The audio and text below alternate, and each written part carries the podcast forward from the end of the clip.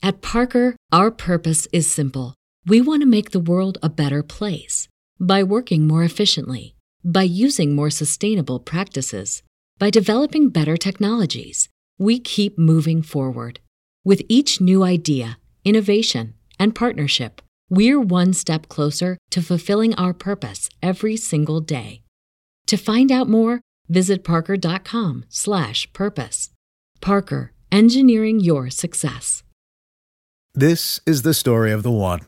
As a maintenance engineer, he hears things differently. To the untrained ear, everything on his shop floor might sound fine, but he can hear gears grinding or a belt slipping.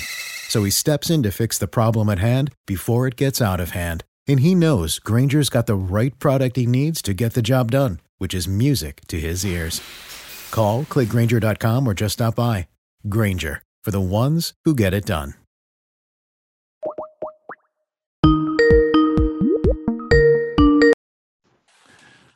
Hello. This is the Britflicks Fright Fest Preview Series 2019.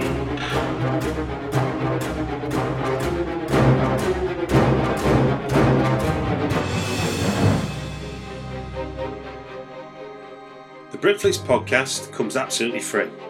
So, can I ask a favour?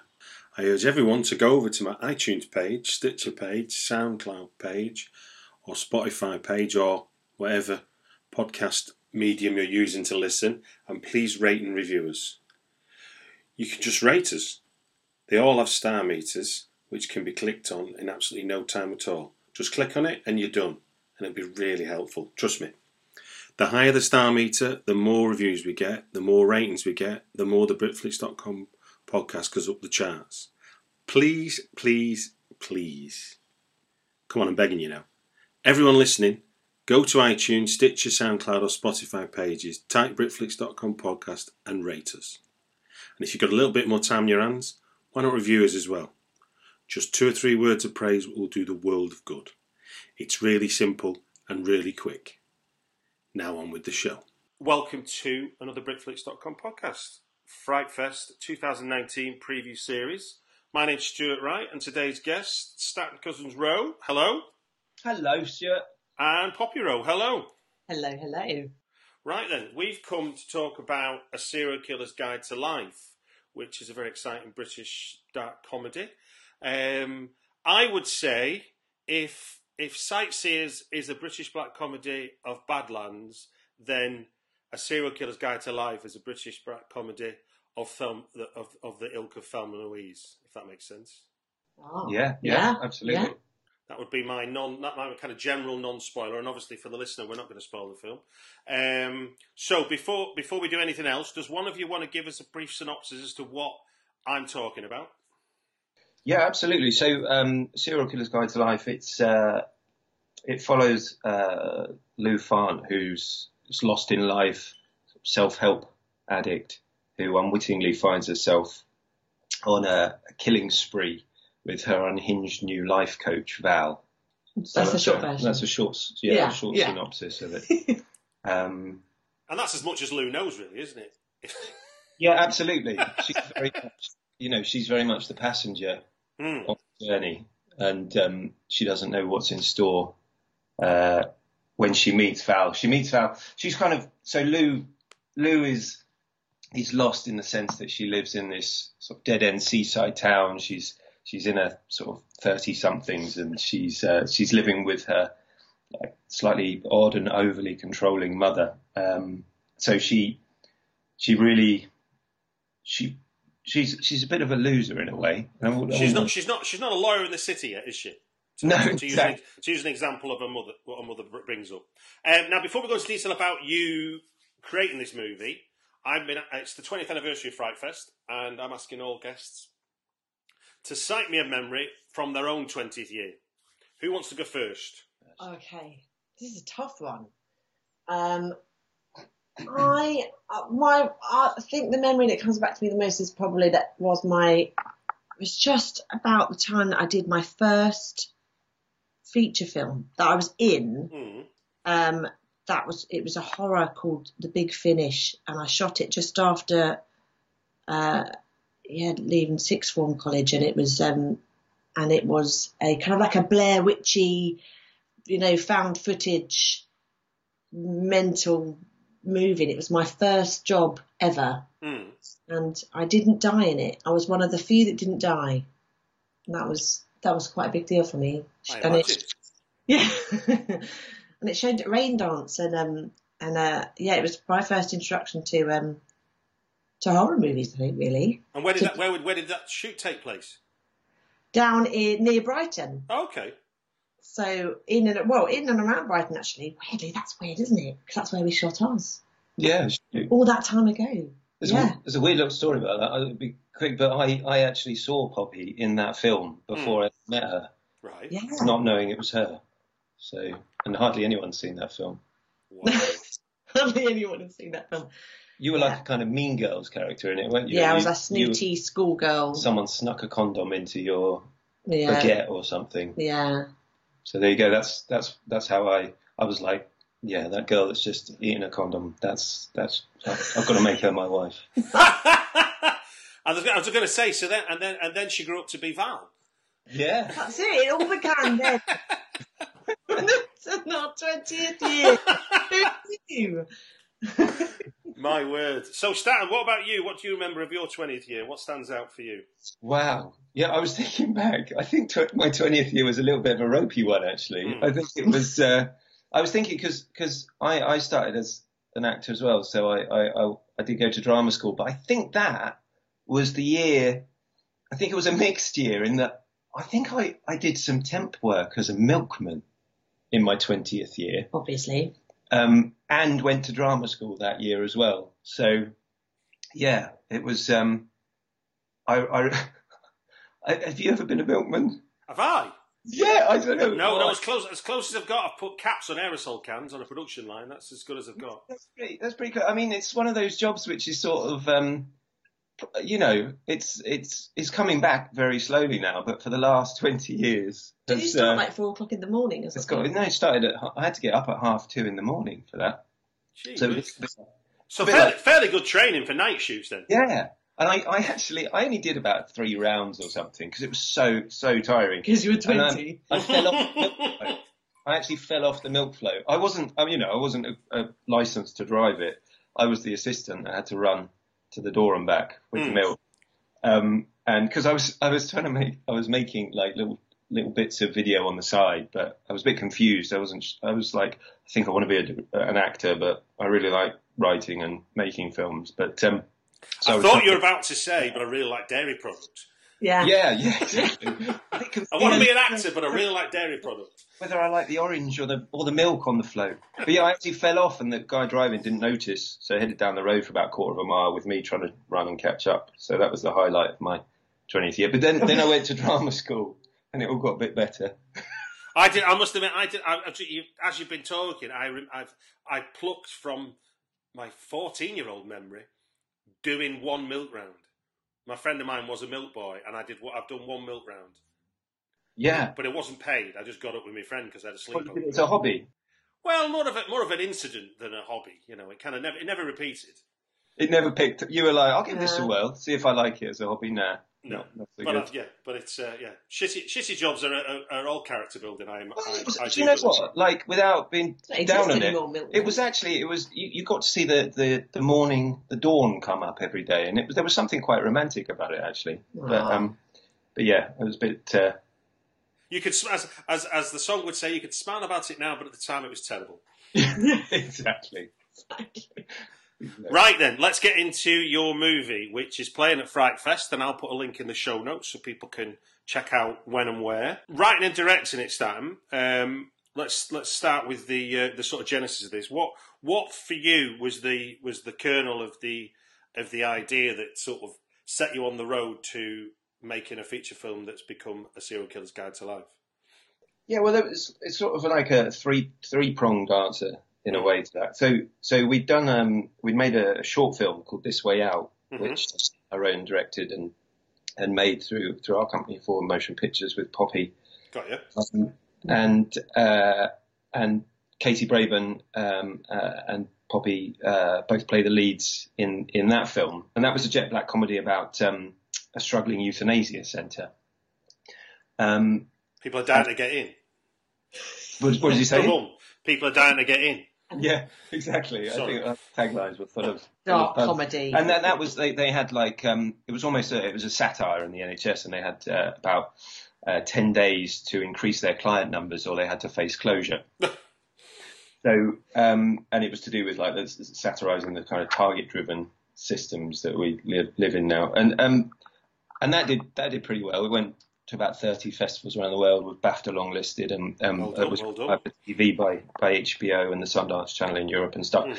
And so, um, and I was really, I was writing uh, another script, which I thought would be the feature, my sort of feature debut. Mm. And we were having interest and stuff off of, off of the shore, um, and having various meetings with, with some brilliant companies, you know, household name companies and stuff. Yeah. Um, and then I I came out of one of the meetings and um, I just sort of had a little bit of an epiphany that that we needed to make our first feature very much the same way we'd done the short, which was a very homegrown sort of film. That was that short was filmed in our in our own flat as it was at the time, and you know we you know, we sort of put it together ourselves, and we we really wanted to use a lot of the same team or as many as we could as possible from that short with our feature Got you?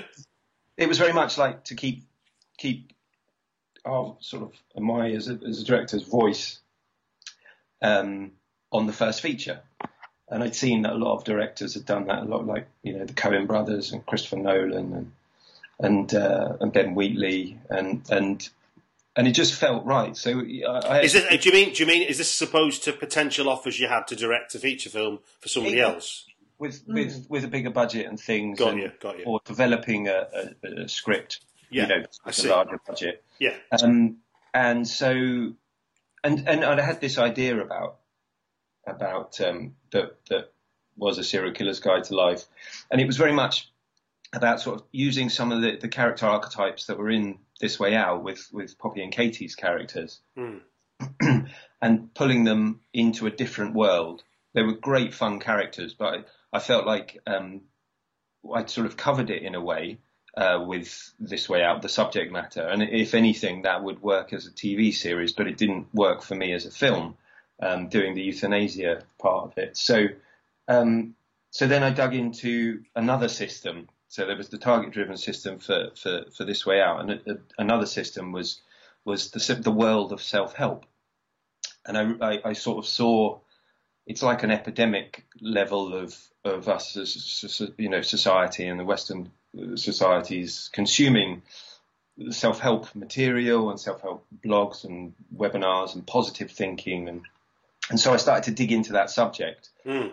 um, and really you know find found it was quite a rich seam for for for a satire about it, a, a jet black comedy with with violence and, and horror, and um, but done in a in a sort of similar tone to this way out, which was very darkly funny. Um, yeah, so so that that led me to to um, to start to build the world um, and build the, the characters of Lou and Val, and and really um, and really make this sort of narrative line of of this road. Have, have either of you used any of the uh, facilities that you satirise in the film? Yeah, absolutely. I think you know, in some ways, it was very you know, it's quite a, a personal film. Uh, as frightening as as that may be to people that watch it, think, wow, that that's that's personal to Stan. Um, is that you know, I sort of in a way, it's a journey that I I went on and have been on, um, which is which is about like finding who you really are inside and like when you come up against life's obstacles like Lou does, she's very much imprisoned by the mundane.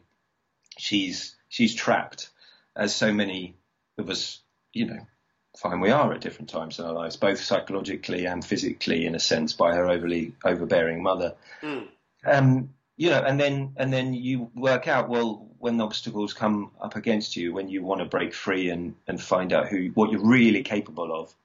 Are you going to be a Val in life and smash those obstacles out the way, or or uh, you know decimate them, um, leaving a bloody trail behind you, or are you are you a Lou?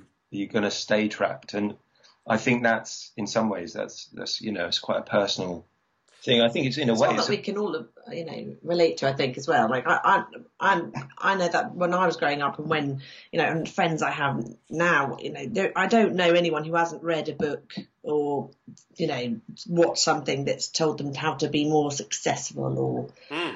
I don't know, you know, thinner or cleverer or earn more money. It's like, and there's all these kind of promises and quick fixes out there, and every, you know, I, everyone's kind of gone just for a bit, gone, yeah, this might, this might be the thing the key. that that this might be the key and the key, you know, that, and that's, you know, why you keep buying more things or you keep, you know, searching. But I think, um, and this kind of, uh, this is what the film is about, is kind of bringing it and saying, you know, is this all, is, is this all rubbish or is it, is it going to help you? You know, what does help you, what doesn't help you? Yeah, well, I mean, I've I I I had the the benefit of of using a life coach once or twice, and it's quite surreal in the sense when you, at the time it feels like you're getting real help. Then you leave the room and you go, they've just asked me how do I do something, and I've told them, and then I've going to go ahead and do it. So so in a way, the only facilitation they do is to get you to admit what you have to do. There's there's really which is a, which is a skill. But in a way, it's and it's interesting you talk about the key because I always think of the key. The key element to it is this idea of we somehow decide we're trapped. It's not about it's not about walking around choosing doors. It's getting out of a trap that we're trying to whatever whatever life has given us. We've ended up being sort of trapped, and yeah, definitely, definitely, I've definitely read books and stuff for myself. I mean, my favourite one is War of Art. I don't know if you know that one. S- Steven Pressfield. Less of a self help book, more of a kind of if you're going to do this, this is going to be the changes you're going to have to make. And when I read it, I was shitting myself because it's like you're going to have to lose some of your friends. I'm like, what do you mean lose some of my friends? Oh, yeah, sh- That sounds slightly Val-like. But it, but it, but in the sense, it's, yeah, it's not killing people. Um, but it, but it, but it is, but it is the idea of you have to make, you have to prioritize your life, yeah. and that might mean that other people don't see that as a priority. That's all it meant. But you know, and in a way, you know, like um, like without going too deep, but it, that's that in a sense that that can be metaphorically killing people, can't it? You're like Oh yeah, removing them from your life. Mm. That's that's a in some ways is a death, you know, um, and So- that's hard. So I was going to say, so so the Val character is kind of the the sort of is is is a sort of strident version of a life coach because because the life coaches I've met and the people that I know do it, it's they, they- it's a very soft um, skill sets that they, they sorry they adopt a lot of soft skill sets, which is to get you to open up, to get you to talk, and get you to understand that you're the only obstacle. There's no other obstacles. It's just you. Um, but Val, but Val is not that. Val is this kind of dynamite She's an extreme. Yeah, yeah, no, no. But I wrote. I mean, I wrote down. It was like. I mean, I'd be interested to know what was on the page and what what you decided to do properly in terms of the character, because Yeah. because it was. It's the it's the glare that you that you sort of almost have from the moment we meet you. Mm. Um, where it's almost to me, it felt like you. It was like the glare, the glare of indifference and cynicism all at the same time on everything and everyone she meets. Yes. So, yeah. So, how much of that was was on the page, and how much of that was a decision to to, to portray her that way? I think it was it was definitely there. It was all you know from the script. I think Staten and I kind of worked on um, on the development of that character to to not be um, you know a kind of psychotic stereotype, Hmm. not to play. She's not evil. You know, she's not. She's not got an evil ambition or anything. She's just doing what she believes is right because she wants to be the best life coach in the world. And um, and and it was kind of working with Staten and you know I think Staten's main direction was do you know do less and and uh and it was kind of working on that that exactly that black blank blank indifference to everything and it's kind of for me it was like Val is kind of everything that you you wish you could be in some ways that you wish that you could just say exactly what you want when you want and and not care about what anyone thinks about you and just be, you know, kind of brutally honest to people. And um, so yeah, because yeah, she is, she is, she's like she is what she says on the tin, as it were. Because because Lou never questions it, so we never get to delve any deeper than the surface of what Val, what we see Val do for the moment we meet her. There's no, there's no dogma or anything. There's no like deep rooted um, reason for it. She just, or, or there maybe is, but you know, but we, what we get from Lou's point of view is is is someone just being decisive, even though those decisions are quite violent. Yes, and and that's interesting because it, you know, we see Val from Lou's point of view. You know, the film is from Lou's point of view, and that's, you know, perhaps why a lot of the characters become, you know, are quite extreme or or odd or quirky because they're from her brain. Mm. She's, you know, she's having a bit of an inner turmoil, you know, time of it. Of the of the um, of the, the self help therapy groups that we visit, which one's your favourite that you would go to in all sincerity? Oh, that's a good question. That's a good question. I think I think it's got for me it would definitely be uh, rebirthing, Yeah, this is rebirthing or nature therapy. So all the therapies they visit nature during the therapy. film, they're actual therapies. You know, Oh, I, look- fig- I figured it must be. I figured it Yeah. must be. and and you know there are some crazy therapies out there, and you know some some are you know probably more beneficial than others. But one we we we both enjoyed was the rebirthing, where you revisit your birth and go through your birth when mm. you were born to kind of get rid of the trauma that you're kind of left with from that. So you get to ex- like mentally experience going back out of your mother's birth canal. and- Yeah, and then and like they do it in mm. America, and they, you they kind of you know squeeze you through like bed bed sheets and. I love the fact that you said they do it in America. Like that's that's like brackets. With a, they they're the only people that would. Oh, and I think you said it- But, but I think what's actually what's what's important as well is you know we're not sort of mocking these therapies and things. I think a lot of it's to do with agenda. Like I think when when the agenda of the life coach or the um, or the person enacting out the, the whatever the therapy is is is in line with genuinely helping people Yeah. and they've all and they've overcome their own internal problems then that's one thing but uh, what we're dealing with in, in the film are, are each of the life coaches in, or, or people enacting the different therapies. You can see that their agenda is is is warped. It's they've they've got their own problems that they've not dealt with and they're using these to sort of run from them rather than deal with them. So there's there's sort of an arrogance or it gives them a power or they are getting financial gain. You know, Chuck Noah, who is the sort of millionaire American guru in our, our film that Lou is, Lou sort of idolizes, um, in a kind of Tony Robbins like way or, or, or whatever, um, is you can see, um, that, that it's a business to him, you know, and that's, and that's so, so, um, and so it's sort of, gets a bit warped. yeah, and I think, and so I think uh, it's imp- sort of sort of important because I don't I, I don't know how you how you felt in that way, but each of those people have um, have their own flaws, which is really what we're exposing. What the therap- the therapists themselves. Yeah, yeah, Yeah, because obviously, I mean, because it's it's it, you do it right from the first one. We get to nature's therapy, and, and Ben goes, "Well, we'll sort out the money later, eh?" And and it's kind of like so. Then we can get on with the with the with the snakeskin oil sale, which is hugging trees and putting up tents. I mean, you can you could literally go to a, a municipal campsite and put a tent up and sleep outside for for next to nothing. But obviously, we, or you could pay Ben, and Ben will just sit with you while you do it.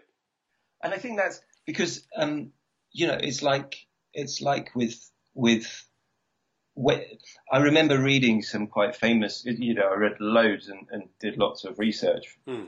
for for the, the thing. But there's also ones that I'd read, you know, you know, back in in my twenties and stuff. Like we were talking about twentieth year and stuff, to try and unlock the key, like you were talking about with um with your life coach that you went to see, Hmm. and and I remember reading one and it said, yeah, so you know, I was poor or whatever, and then and then and it's quite a famous one, um, and then I uh, I realised I could write a book and sell it to everyone, and then I could become a millionaire and then I become rich. So, and, and he was talking about the actual book that you're reading. And so you go, well, so your main reason for telling, writing this stuff was was to tell me that you to, was to get some money off me because you Yeah. wanted. And it's like a form of pyramid selling because what essentially they're saying is, and you could do this too, and that would solve all your problems having money. And obviously, we know that you know uh, having money is not the way to solve psychological problems. Deep rooted. No, no, no. I, saw, I don't know if you saw the Tony Robbins documentary on Netflix, which was was scarily uncritical, but it, it didn't really need to be given what it was showing you. Uh, and you've got people in the audience who clearly are struggling with something, but they're throwing five thousand dollars at him, and you're like, how the hell have you reached the point where you think throwing five thousand dollars at a stranger and sitting in a room with what 2,000, 3,000 people, and thinking you're getting a service? Yeah, Yeah. exactly, and that that's where as well something is sort of a, a theme that's quite uh, rooted in the in the in the film. It, you might it may or may not have spotted it. The, the connection with like the self help business and and some elements of religion, hmm. of evangelistic sort of you know that that when you get huge arenas full of of American preachers or whatever, and they're exactly doing the same thing, saying the more you give, the more the, to, to to God, the more benefit you'll get. And it's a similar thing where, you know, like you were talking about then, you know, give me five thousand dollars and I'll show you the way to to feel better. When uh, and there are bona fide ways of doing that, which is through actual genuine sort of psychodynamic therapy and counselling and that kind of way, which which actually work on solving the core problems rather than just dealing with a symptom and uh, um, which again, from a personal point, point of view, that was I, I had uh, I had uh, actual um, psychodynamic therapy for for about six seven years, Hmm. and that was the sort of t- moment when when I was able to actually solve the internal problems um, and and sort of overcome them rather than simply move from book to book or webinar to webinar. You know. Yeah, yeah, and also I guess I guess it's it's the idea that and, and it was the, the phrase was mentioned earlier, I suppose, is that there is no quick fix to most things. You know, you know there is there's no like six minute YouTube clip you can watch or hundred page pamphlet you can read that's going to have the key to your the key to how you survive the rest of your life.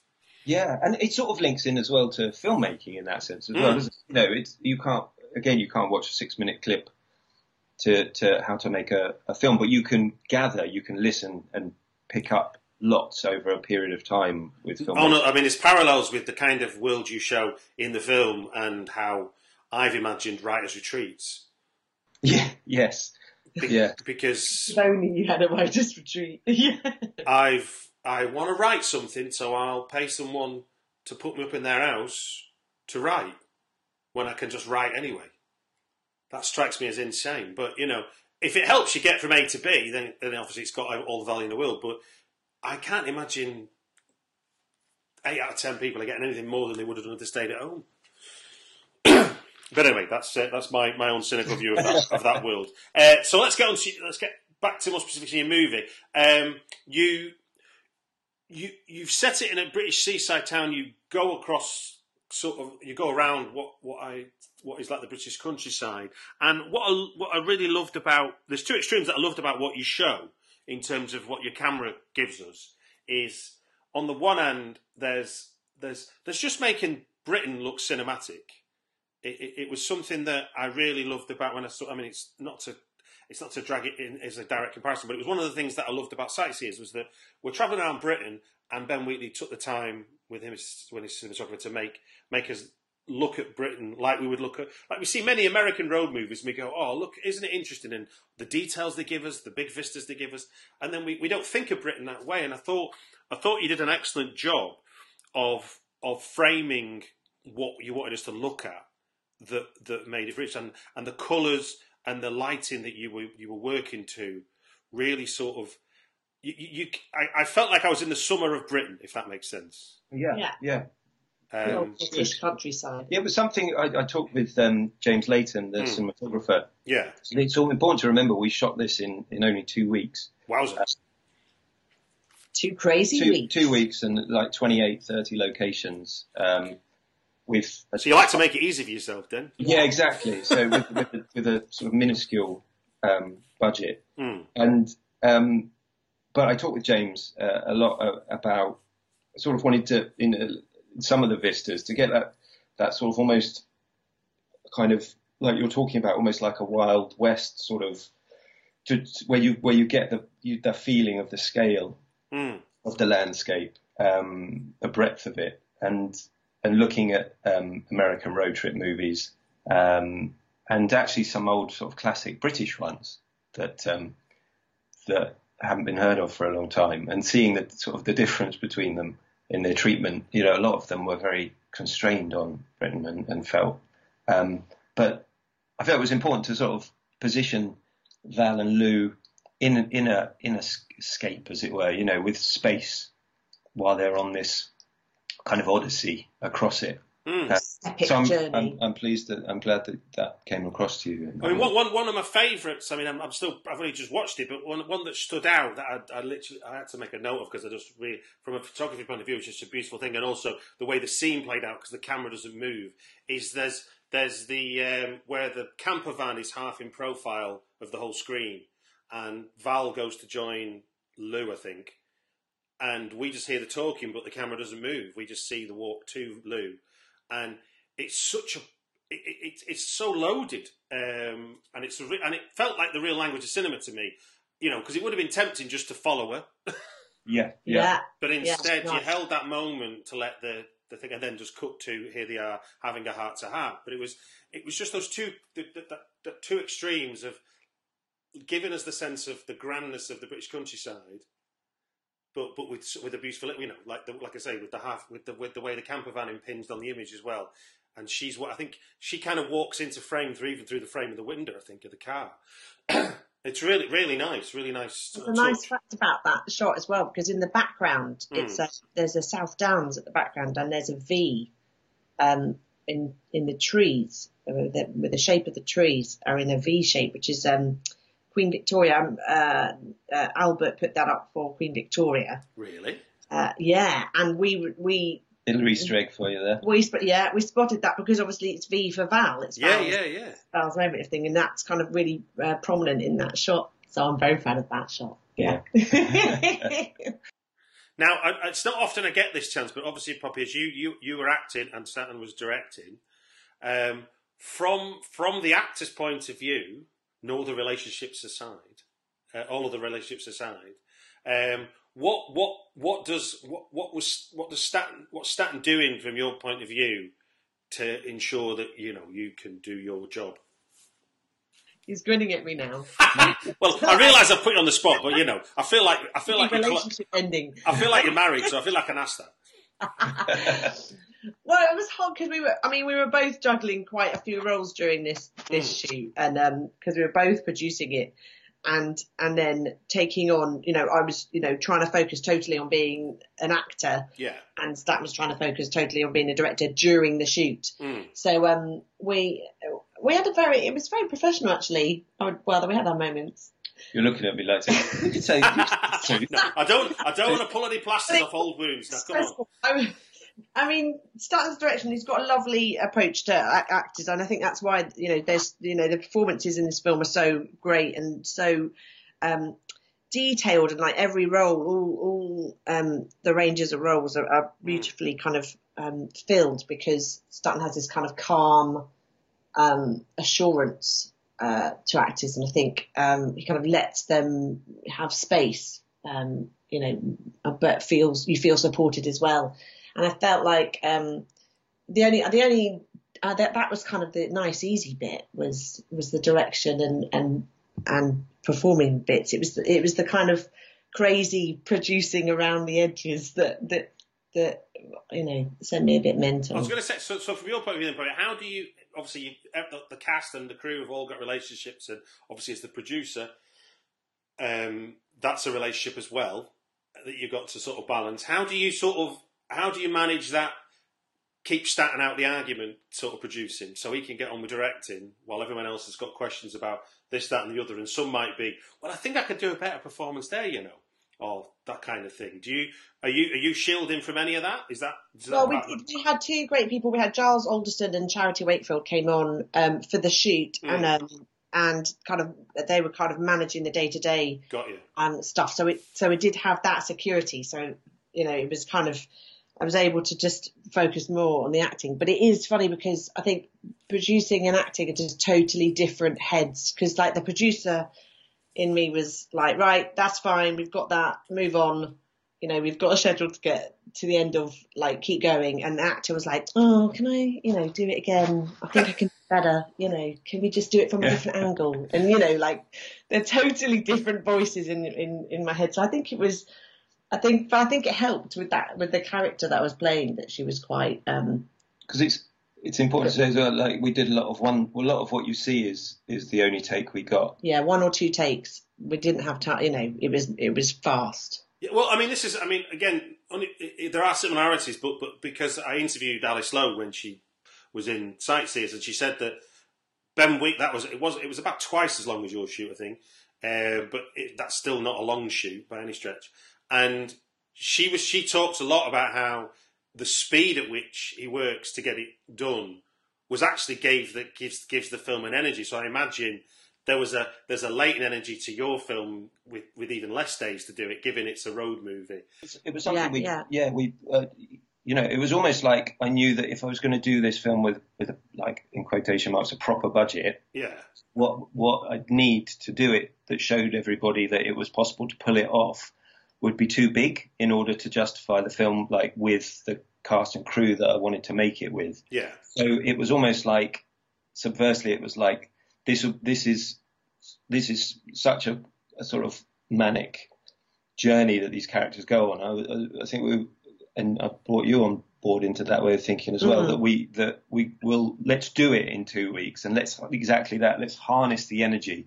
You know, I, I organised the schedule so as best as possible where we could. It would be um, chronological as well, so that we could oh, that's interesting. so that Helped, because in that level of time, that speed when you're dealing with one or two takes per setup, you you, you know you need to help people as much as possible, the actors to be able to not jump around too much. Their emotional states, and of course, it's always going to be a bit out of order. But Mm. we, you know, we planned the the different locations because I drove about a thousand miles, no joke, looking at locations all around Yeah. Sussex because we sourced all of them our, ourselves and went Yeah. and found them. Um, and and then plotted the schedule so it would be a kind of road trip for all of us in a way Yeah. going through it. And so So it's like a Um, film Charabanc. Exactly, exactly. And You we- can see it in the main characters we though lived- as well. Like yeah. you can see, like we towards the end of the shoot, we obviously were kind of exhausted, and that kind of helped because it was in the film as well. because and- it was towards the end. Yeah. Yeah, very much. And we stayed. We we like um, we lived at um, Poppy's parents, so my in-laws Yeah. for, for the for the shoot. And actually, their house is the sound therapy location. Ah, okay, okay. So um, because we we had a two-year-old, our, our daughter was about two two and a half at the time, and we knew we had to have childcare. So we sort of organised the whole thing around this central point we of built it around them. Yeah, No, no, this, this all make this is all brilliant because this is the kind of you know the, the practicalities of getting it made are, are as important as the creative decisions you take. Yeah. yeah. So, so, and going back to your, your original point there, so yeah, very much it was, we wanted to harness that energy and just kind of chuck it all into this crazy two weeks. And what, what advice would you give? I mean, filmmakers thinking of that kind of lurching around from place to place. Is there is there is obviously securing locations is one thing, but I'm guessing some of the places where you shot was was opportunistic as much as it was permission was was available. So we're all, every single one is permissioned. I think Okay. that's the biggest advice we would give, which is plan preparation. Okay, Yeah. so you never had the threat. You never feared the threat of of No, get this no. in camera think- before we I- get caught.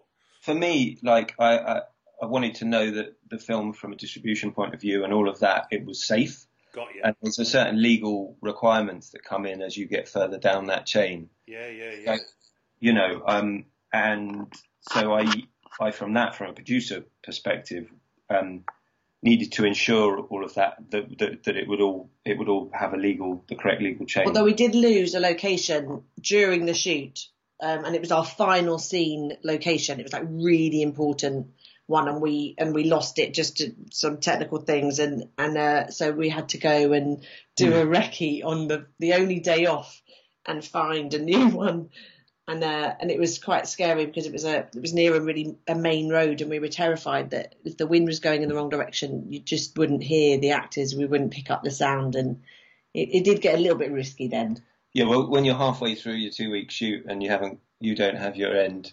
It's a little bit stressful. Yeah, no, I can imagine. Now, you, you, you, you co-edited it, is that right?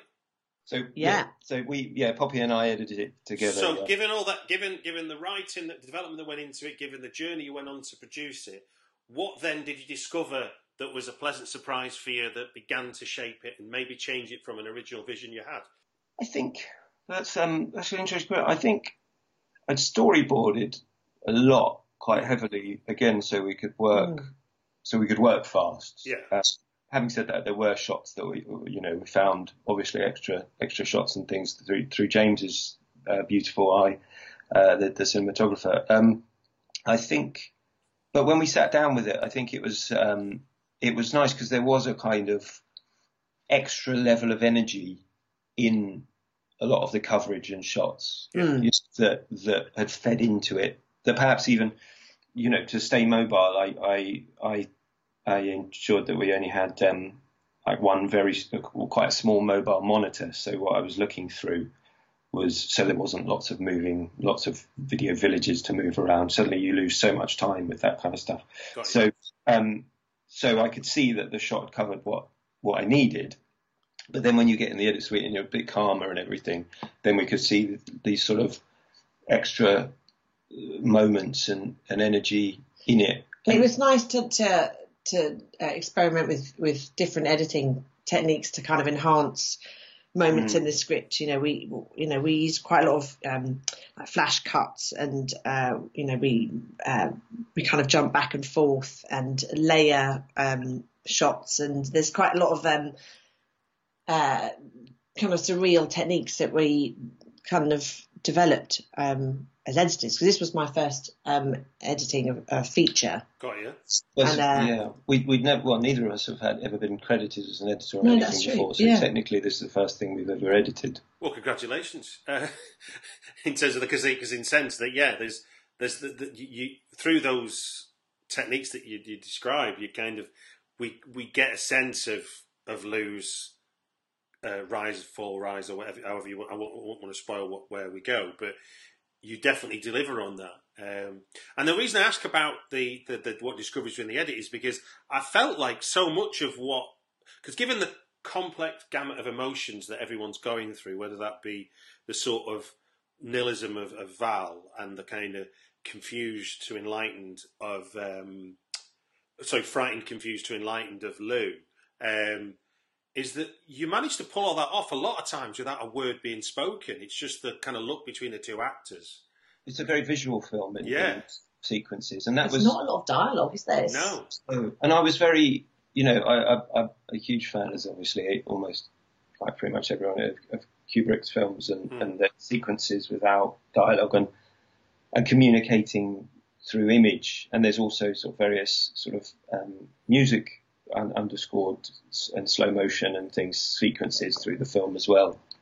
Um, and uh, so I'm, I'm I'm very pleased that came across. Uh, to was was that on the page then as well? You were you were confident enough about people sitting down, looking at each other, and that they'll know what to do, as it were, when I point the camera at them, so to speak, or we'll discuss it. Well, I, again, yeah, very much. Like I, I so I storyboarded, and of course, um, they they there would would have been moments where where they um, did things that that we weren't expecting. But for the majority, without sounding overly controlling or whatever, essentially, like all the all the visual sequences were all storyboarded and and were all in my head. Really, I think the crew and cast weren't really sure what, what was going on when we shot a lot of those little bits of slow motion and stuff like that. But but Well, you knew, you knew what was going on. I knew what was going on. you. Nobody else did. Yeah. And I think in, during the editing process, we actually took some. We did. We did cut some dialogue out even more. I think we kind of, just, you know, But uh, but and I think I'm trying to think of like like for instance when there's sort of there's moments when you look to Lou in in slow motion and things like that. There were yeah there were there was some there were some lovely moments that we that sort of came out like even better than than I had hoped they would, if you know what I mean. I think you're always going to get that, like, I think in a way you plan so that you know what you need and then hopefully with everybody's input, it will then elevate, Yeah. at least in places, to things where you're like, oh my God, that came across like really well or really cool or, And know. it was a positive and negative, wasn't it? Having two, like having one or two takes. You know, you didn't, you, you really had to kind of mind the, the, the shots we had. You know, um, you know, of course, of course, we, you know, there were sometimes we were like, oh, we just missed, you know, a bit and thing, but it was usually, it was usually kind of nicer, kind of refreshing just to have that, right, we have that take, let's make this, you know, work and it kind of, and I think that gave it a kind of energy to the, to the final thing. I think, um, I became quite obsessed with, with editing with, uh, with this, with this film. Like I'd literally be in the middle of the night, kind of wake up and go, I know, I know what to do. I know what to do with this scene. Like, and, uh, which is, which is, you know, Is, is, is that? I mean, because I only write, I don't, I don't edit at all. I mean, is is it is it like? I guess it's like in, in writing, you can just do what you want. With editing, you've got what you you get what you're given, don't you, so to speak? Yeah, you I go and like do. it. You know, I, I, I liken it very much to, to the writing process. It's like the other, the flip side of the writing process. You got, Mm. you know, write your script, you shoot it, and then you edit it, and it's like a kind of mirror of writing. I, I think it's akin to, um, you know, that when you, as a screenwriter, you will know that you, you know you write your drafts, but there's certain points where you where you edit them, right? Mm. You, you tweak what's there, or you cut it, or you move this scene to there, or whatever, and and that's your your script editing, but that's editing, and you're just doing the same process, but with image and sound on the other side. So, although you can't then add lines, as it were, although you can through ADR and things if you need to, we we, we didn't with with this film, but there's a surprising amount that you can if you need to kind of rewrite, as it were, in the in the editing process that is akin to, to the screenwriting process. I, I. See, it, it never ceases to. I mean, it always blows my mind that that's possible. But but obviously, it's what you know. They do say you write, you produce, and you edit. So you kind of write a film three times, in in, in a practical sense. Um, now your film your film has been picked up by the big sponsors of the fest of Fright Fest, hasn't it? Your your film's been picked up by Arrow, yeah, the wonderful Arrow fantastic Arrow films. films, yes. which is pretty funky, isn't it? Pretty darn cool, isn't it? Yeah, I know. For for a room, for a film you, you, you edit in your your bed spare bedroom is. Uh, Yeah, we were thrilled when, when they took us on and, um, and, uh, If they were they were one of those companies that you know at the start it, we were- we would have been like, oh my god, this this film's we're going to be distributed by Arrow Films. We, you know they have so many titles which are just sort of synonymous with you know the the the, the best in cinema and, and yeah, the coolest films. and even things like you know library library films like Heathers and and and, and things like that as well. So Yeah, yeah, You're, you're joining a healthy canon there. Yeah, Yeah, and we're absolutely. really excited to be. That's a world premiere at Fright Fest Mm. uh, this August, 20, 24th, I think. Yeah, twenty fourth. Poppy, it's like you read my mind. I was just getting up the details. I was about to say, it's your world premiere. Twenty fourth, Prince Charles Cinema. Fantastic. So, are you going to are you going to be in attendance? Absolutely. Well, um, I think it's important to say we're Poppy's due with our second child. um, Okay. and extraordinarily, our the, the, her due date is the same day as the premiere, the 24th of August. it's like I planned it. This is very meta, given the rebirth scenes. Like Yeah, the idea that you could give birth during a said Q and A. a secret cinema-esque, like live action birth going on underneath the screen. it could get very scary. So that child, when it when that child's on a podcast in decades to come. So what do you? Oh well, I was born at a Q and A of a world premiere. Be a proper horror show. Like, you know, come along just for that. You know. Well, look, guys, thank you very much for uh, giving us your time on the podcast. I'll put a link in the show notes so people can check out more details about Prince Charles and stuff.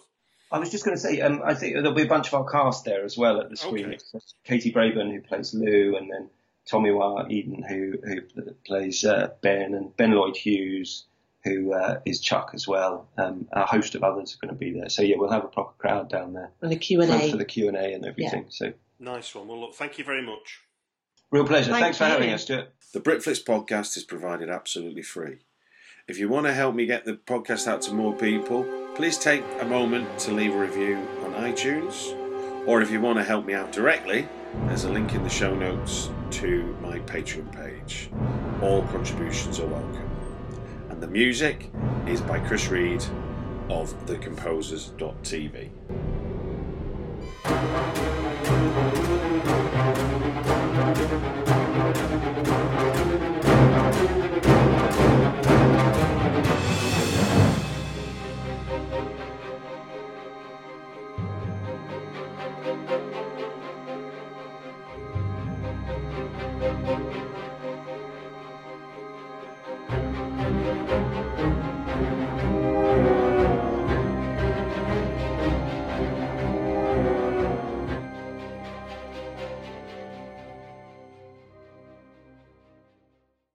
Y'all, Darius Rucker here. You know, a lot of people ask me, what inspires your music? And one of the big things is a strong sense of place. That's why I love my home state of South Carolina and want to share the awesome things it has to offer. From the beautiful mountains down to the sunny coast, it's got it all. Not to mention two of my personal favorites great golf and amazing food. Come see why I love this place. Visit discoversouthcarolina.com.